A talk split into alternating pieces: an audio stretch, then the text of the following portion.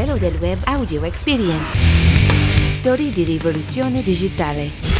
WhatsApp arriva il counter contro le bufale online. L'azienda ha sviluppato un counter che indica all'utente quante volte un messaggio è stato reinoltrato, oltre ad una funzione per la verifica delle immagini che consente di identificare i fotomontaggi. Mondiali 2022, accordo di Y-Lab con Qatar Sports Tech, una partnership in vista della massima competizione di calcio per le nazionali. È la strada scelta dall'incubatore di Chiavari che così si apre a nuovi mercati. Alibaba acquista la startup Infinity AR. Il colosso cinese conferma così il suo interesse nel campo della realtà aumentata con l'acquisizione della startup israeliana. Questo sviluppo è solo l'apice di una stretta collaborazione tra le due aziende iniziata già nel 2016. Netflix arriva un nuovo abbonamento a meno di 4 euro al mese. La piattaforma di contenuti in streaming lo sta al momento testando. Chiudiamo con Wikipedia che è stata oscurata per protesta contro la riforma del copyright che dovrebbe essere approvata oggi dal Parlamento europeo.